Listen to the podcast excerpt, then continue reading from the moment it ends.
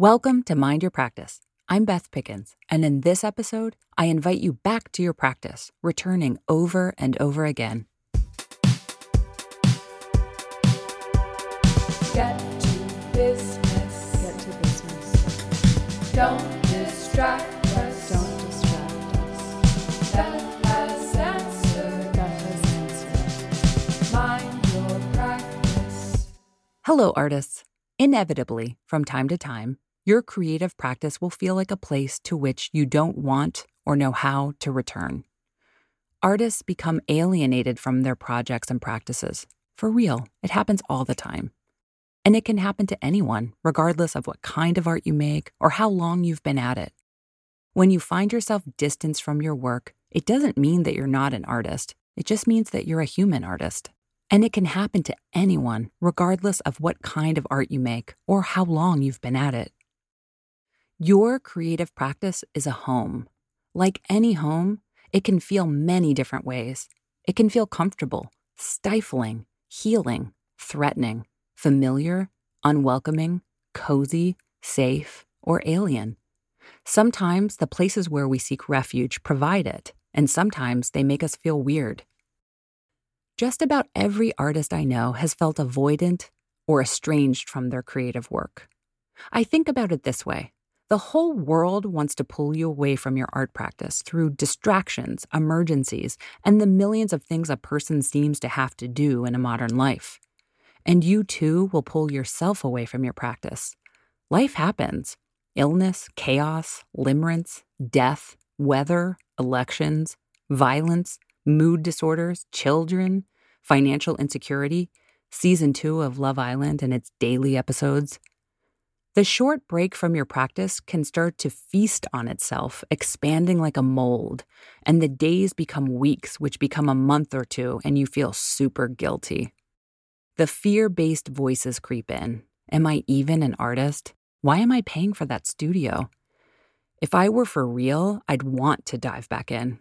Am I fooling myself that I'll finish that book or that record or that documentary? That misguided interior voice gets louder, making it harder to return to your work, which makes you feel worse, and the cycle begets itself. Artists, I have some wonderful news. Your practice is not leaving you. Your creative work is always there for you, waiting non-judgmentally for your return. Every single day is an invitation back to yourself as an artist. You can come home to your art anytime. Since the pandemic began, I've developed a deeper understanding of how fortunate you are to be an artist. You have this whole extra entity inside of you, a tool, a gift, a bonus way of being and knowing that helps you navigate every life experience, including the bottomless calamity of the year twenty twenty. In the Jewish tradition, it's said that on Shabbat, every week, we have an extra soul. When my rabbi announces this, I always think of artists, who I think spend their lifetime with an extra soul. I believe you are gifted with an extra sensitivity, a parallel narrative, another way of being that travels with you throughout the arc of your life. Your artist self, your creative work, is available to you anytime you decide to return to it. Mind your practice. Okay, let's talk about your homework. I call this the start again homework, and it's especially for those of you who are feeling alienated from your practice. Today, on the very day you listen to this episode, maybe even as soon as you finish listening, spend fifteen minutes on the creative work you're avoiding. No more than fifteen minutes and no less. Set a timer. Repeat this for the next three days. Why so short? To keep it manageable. We can do something for fifteen minutes that we couldn't face doing for an hour, let alone a day.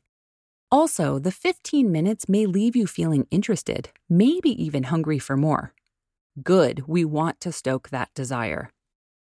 Next, I want you to pick out some of your favorite art from across discipline and genre. Music, paintings, novels, dances, poems, sounds, videos, anything and everything, and spend some time with one piece every day for the next week. Write down your plan, list the works you'll focus on, and one by one, make your way through them. Immerse yourself in work that wakes you up and stirs up some feelings. Finally, I want you to conjure up the artist who made all that work. I want you to imagine what they will tell you about your work and how to proceed. Maybe you even know some of them, in which case you can just ask. Regardless, bring them into your mind and gather their answers. They all have answers for you. Let me know how it goes. I'd love to hear from you. If you want to take what you learned in this podcast to the next level, join my homework club.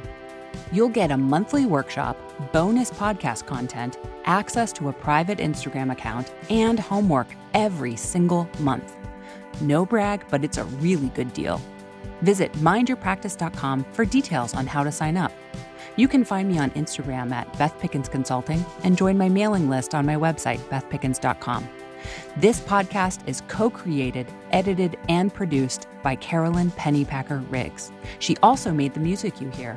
You can find out more about her practice at carolyn pennypacker riggs dot com and at Carolyn Pennypacker Riggs on Instagram.